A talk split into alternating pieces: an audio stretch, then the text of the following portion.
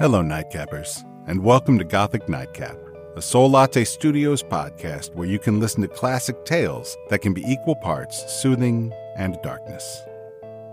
A few weeks ago, my family and I visited Hannibal, Missouri, boyhood home of Samuel Clemens, who, of course, is better known as Mark Twain. We toured the museum, his home, the home of the boy who inspired Huckleberry Finn, and the home of the girl who inspired Becky Thatcher and every wall of every place had quotes from Twain's books. If you have a favorite quote, it was on one of these walls. I'd forgotten how much I loved Twain's style, his literary voice, how you can just sit back and hear him while you read the gift of his unique, comfortable language. The story by Mark Twain I'm about to read is inspired by a famous hoax known as the Cardiff Giant. It created quite an uproar for a while, and it's worth looking up the story and pictures. But for now, relax and enjoy the truly wonderful voice and wit of Mark Twain's A Ghost Story. We begin.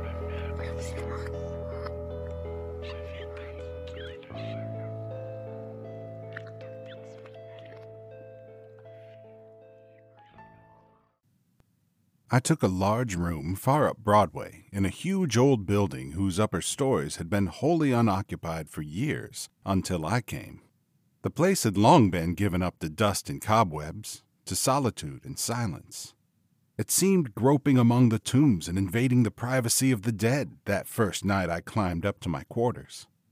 For the first time in my life, I had a superstitious dread come over me, and as I turned a dark angle of the stairway, and an invisible cobweb swung its slazy woof into my face and clung there, I shuddered as one who had encountered a phantom.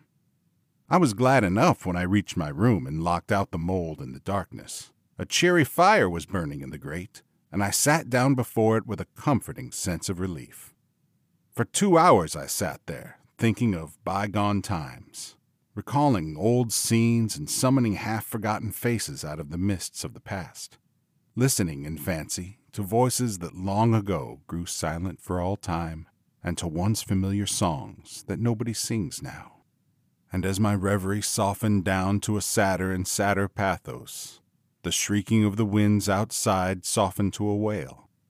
The angry beating of the rain against the panes diminished to a tranquil patter. And one by one, the noises in the street subsided, until the hurrying footsteps of the last belated straggler died away in the distance and left no sound behind. The fire had burned low. A sense of loneliness crept over me. I arose and undressed, moving on tiptoe about the room, doing stealthily what I had to do, as if I were environed by sleeping enemies whose slumbers it would be fatal to break. I covered up in bed and lay listening to the rain and wind and the faint creaking of distant shutters till they lulled me to sleep. I slept profoundly, but how long I do not know. All at once I found myself awake and filled with a shuddering expectancy. All was still, all but my own heart. I could hear it beat.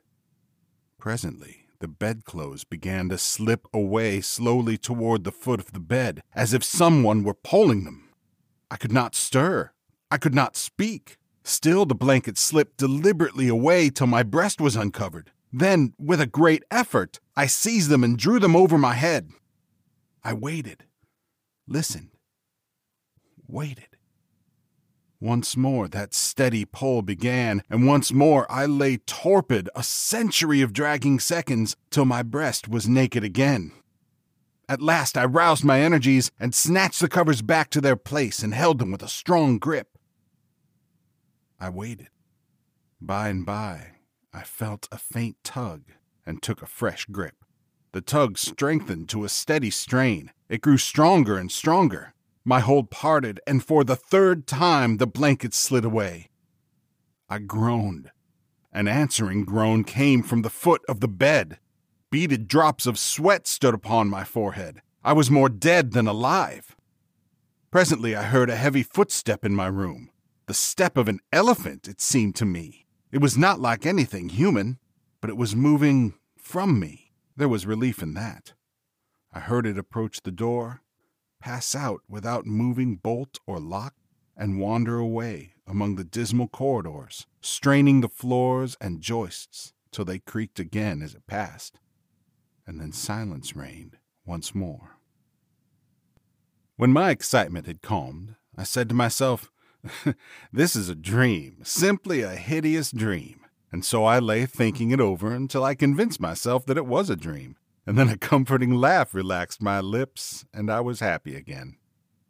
I got up and struck a light, and when I found that the locks and bolts were just as I had left them, another soothing laugh welled in my heart and rippled from my lips.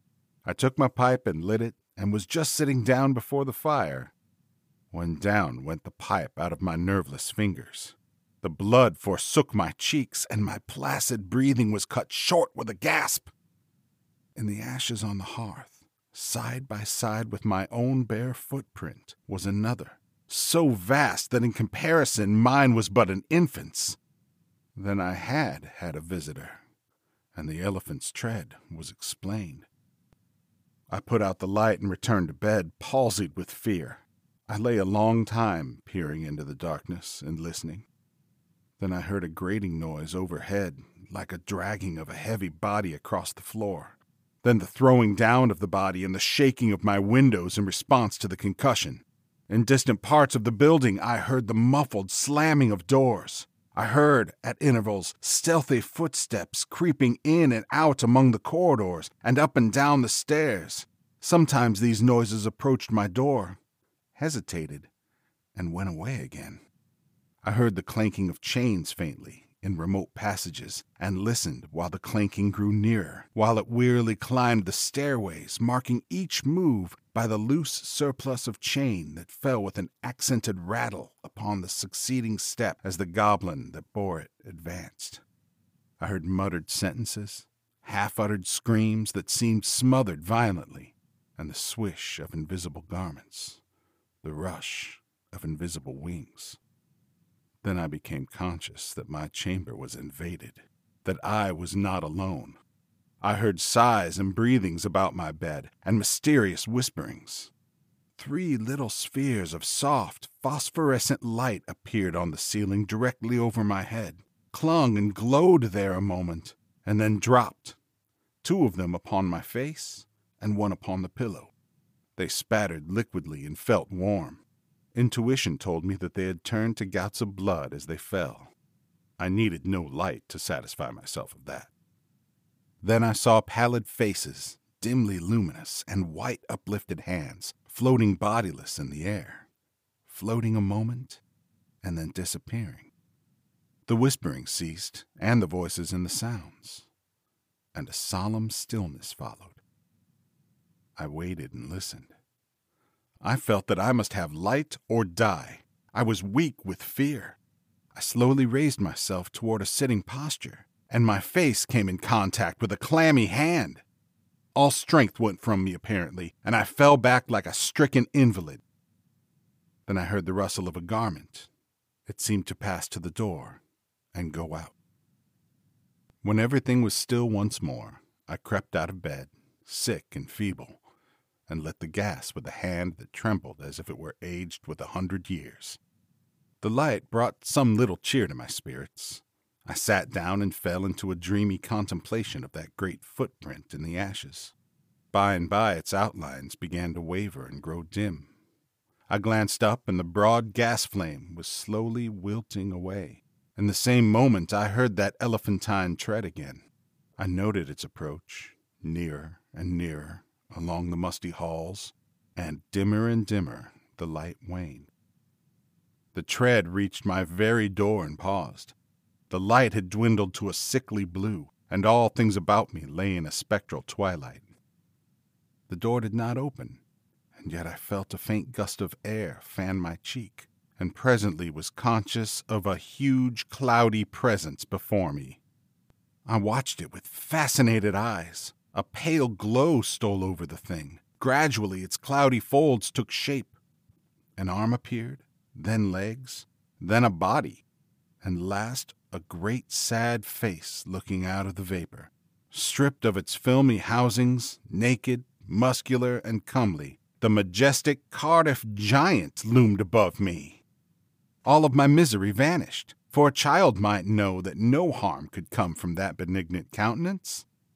My cheerful spirits returned at once, and in sympathy with them the gas flamed up brightly again. Never a lonely outcast was so glad to welcome company as I was to greet the friendly giant. I said, Why, is it nobody but you? Do you know I have been scared to death for the last two or three hours? I am most honestly glad to see you. I wish I had a chair. Here, here, don't don't try to sit in that thing. But it was too late. He was in it before I could stop him, and down he went. I never saw a chair shivered so in my life. Stop, stop, you'll ruin every. Too late again.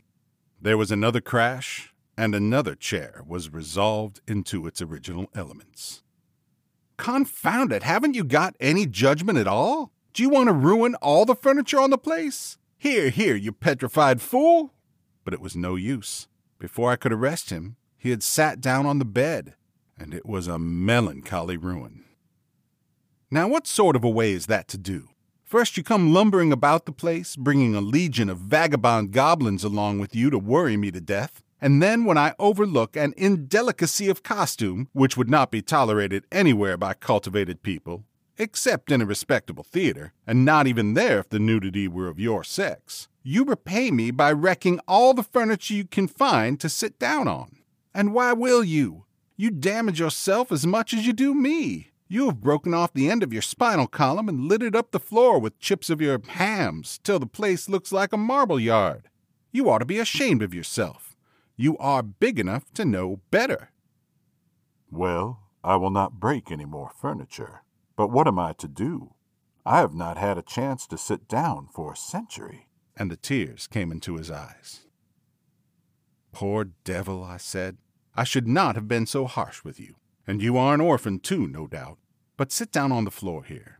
Nothing else can stand your weight. And besides, we cannot be sociable with you away up there above me. I want you down where I can perch on this high counting house stool and gossip with you face to face. So he sat down on the floor and lit a pipe which I gave him, threw one of my red blankets over his shoulders, inverted my bathtub on his head, helmet fashion, and made himself picturesque and comfortable. Then he crossed his ankles while I renewed the fire and exposed the flat, honeycombed bottoms of his prodigious feet to the grateful warmth. What is the matter with the bottom of your feet and the back of your legs, that they are gouged up so? Infernal chilblains. I caught them up the back of my head, roosting out there, under Newell's farm. But I love the place. I love it as one loves his old home. There is no peace for me like the peace I feel when I am there. We talked along for half an hour, and then I noticed that he looked tired and spoke of it. Tired? he said. Well, I should think so. And now I will tell you all about it, since you have treated me so well. I am the spirit of the petrified man that lies across the street there in the museum. I am the ghost of the Cardiff giant. I can have no rest, no peace, till they have given that poor body burial again. Now, what was the most natural thing for me to do to make men satisfy this wish? Terrify them into it. Haunt the place where the body lay, so I haunted the museum night after night. I even got other spirits to help me, but it did no good, for nobody ever came to the museum at midnight. Then it occurred to me to come over the way and haunt this place a little. I felt that if I ever got a hearing, I must succeed, for I had the most efficient company that perdition could furnish. Night after night we have shivered around through these mildewed walls, dragging chains, groaning, whispering, tramping up and down stairs, till, to tell you the truth, I am almost worn out. But when I saw a light in your room tonight, I roused my energies again and went at it with a deal of the old freshness. But I am tired out, entirely flagged out. Give me, I beseech you, give me some hope. I lit off my perch in a burst of excitement and exclaimed, This transcends everything, everything that ever did occur. Why, you poor blundering old fossil, you have had all your trouble for nothing. You've been haunting a plaster cast of yourself. The real Cardiff giant is in Albany. A fact The original fraud was ingeniously and fraudulently duplicated and exhibited in New York as the only genuine Cardiff giant, to the unspeakable disgust of the owners of the real Colossus, at the very same time that the latter was drawing crowds at a museum in Albany. Confound it, don't you know your own remains? I never saw such an eloquent look of shame, of pitiable humiliation overspread a countenance before. The petrified man rose slowly to his feet and said, Honestly, is that true? As true as I am sitting here. He took the pipe from his mouth and laid it on the mantel, then stood irresolute a moment, unconsciously from old habit, thrusting his hands where his pantaloon pocket should have been, and meditatively dropping his chin on his breast, and finally said, Well, I never felt so absurd before. The petrified man has sold everybody else, and now the mean fraud has ended by selling its own ghost. My son, if there is any charity left in your heart for a poor, friendless phantom like me, don't let this get out. Think how you would feel if you had made such an ass of yourself. I heard his stately tramp die away, step by step down the stairs and out into the deserted street, and felt sorry that he was gone, poor fellow and sorrier still that he had carried off my red blanket and my bathtub.